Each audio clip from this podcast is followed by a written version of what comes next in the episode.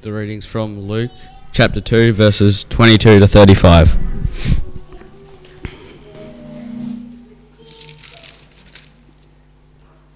When the time of the purification according to the law of Moses had been completed, Joseph and Mary took, took him to Jerusalem to present him to the Lord. As it is, as it is written in the law of the, of the Lord, every firstborn male is to be consecrated to the Lord, and to offer a sacrifice in keeping with what is said in the law of, of in the law of the Lord. A pair of doves or two young pigeons. Now there was now there was a man in Jerusalem called, called Simeon, who was righteous and devout. He was waiting for the consolation of Israel, and the Holy Spirit was upon him. It had been revealed to him by the Holy Spirit that he would not die before he had seen the Lord's Christ. Moved by the Spirit, he went to the temple of the to the temple courts when the parents brought the it, brought in the child Jesus to do for him what the custom of the law required. Simeon took took him in his arms and praised God, saying, Sovereign Lord, as you have promised, you now dismiss your servant in peace. For my eyes have seen your salvation which you have prepared in the light in the sight of all people, a light for revelation to the Gentiles, and for glory to your people of Israel. The child's father and mother marveled at what at what was said about him. Then Simeon blessed them and said to Mary, said to Mary his mother, This child is destined to cause the falling and rising of many in Israel and to be a sign that will be spoken against, so that the thoughts of many hearts will be revealed, and a sword will pierce your own soul too.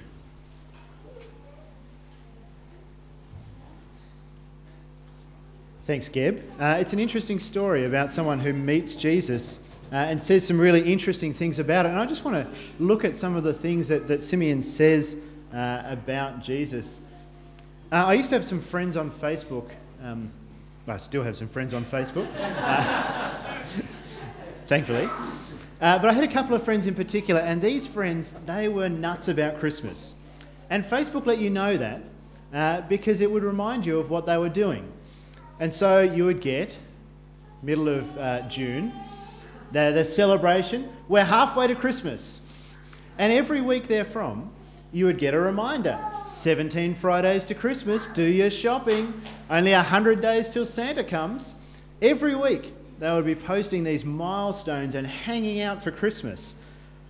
Now, I like Christmas, don't get me wrong. I admire their dedication, uh, but I think that's a little bit extreme. Maybe you like Christmas that much. If you do that on Facebook, don't worry, that's okay.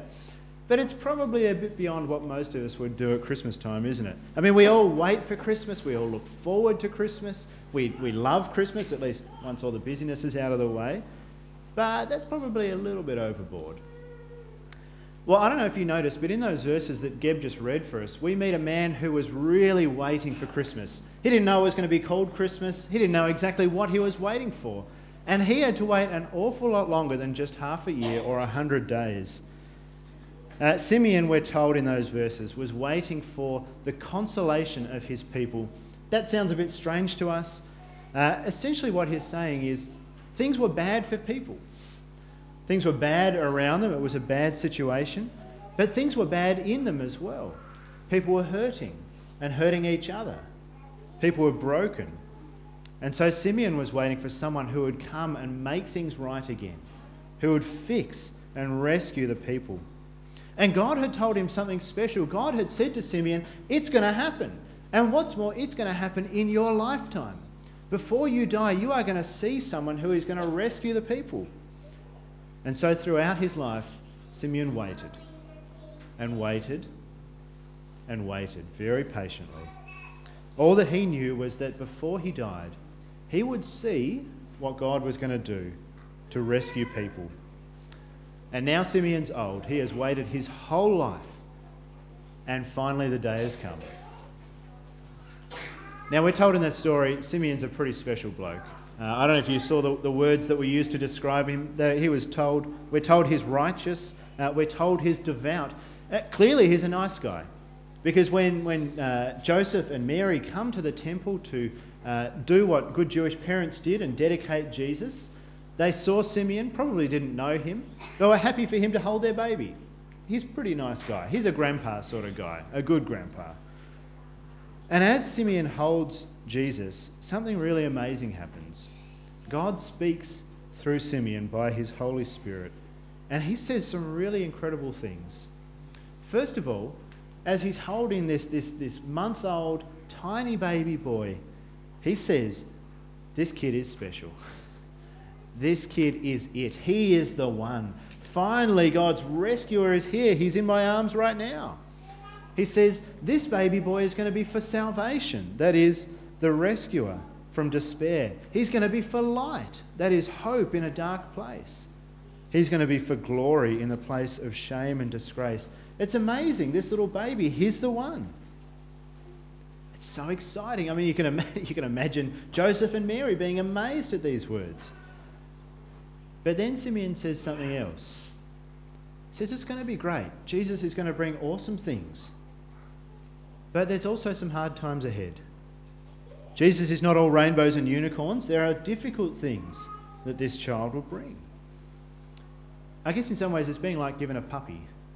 Uh, you know, everyone likes puppies. If you don't like puppies, you're probably just pretending. Everyone loves puppies. Puppies are fun, they're cute, they're exciting. If your parents say you're getting a puppy for Christmas, I reckon you're going to be excited. And it is fun. Until you realise that puppies are a fair bit of work as well, aren't they? They make messes in inconvenient places. Uh, they ruin things that they're not supposed to ruin. They take a lot of work. You've got to train puppies, not just for like a day or two, you've got to train them for months, even years. And even then, they probably won't learn what you're trying to teach them. Uh, they're a lot of effort. You have to take them for walks, even when you can't be bothered. See, puppies are great, but they're pretty hard work too, aren't they? Not everything is easy and good when you get a puppy. And what Simeon's learning about Jesus here is that it's a little bit the same with him. Not everything that Jesus has come to do is easy and good. There's some great and amazing things that come, but there's some hard and really surprising things that come too. Simeon says Jesus is going to bring the rising of many. That's a, that's a, that's a really good thing, an improvement in their life. But he's also going to bring the fall of others. He says he's going to be a heartache to Mary as if her heart was, was pierced with a sword. He says Jesus is going to be opposed. People aren't going to like him. And he says Jesus is going to reveal the thoughts of people's hearts. He's going to show what's inside them. Which means he's going to show that it's not what's on the outside, what everyone else can see, how good we are or pretend to be. Jesus is going to show that it's how our hearts respond to him that really matters. Now, that might not worry us. It might not have worried Simeon, we might think. You know, Simeon was a good guy, righteous, devout. You know, that's quite a description. I don't, we probably might not claim that for ourselves. But on the other hand, you know, if we're really honest, I don't know which side of the door you walked with today, but if no one was watching, we probably would walk through the nice side, wouldn't we? Yeah, we're all right. We're not that bad. I mean, sure, we wouldn't want everyone to know that's what we think about ourselves, but we're okay. I mean, we're not perfect, but we're not like, you know, so and so. And we don't do what she does in her spare time. We're all right, aren't we? We're not too bad. I mean, we wouldn't claim we're righteous. That sounds a bit too up ourselves, doesn't it? But we're all right. But see, what Simeon's finding out here is it doesn't matter. It doesn't matter whether we really are righteous as he was. It doesn't matter whether we're just pretending or telling other people that we are. It doesn't matter if we're actually just really rubbish. It's not the point. Just as Santa learned, all of us actually end up on the naughty list. All of us belong in the same place. Whether we think we're as good as Simeon or not, or somewhere in between, it doesn't change what we get in Jesus.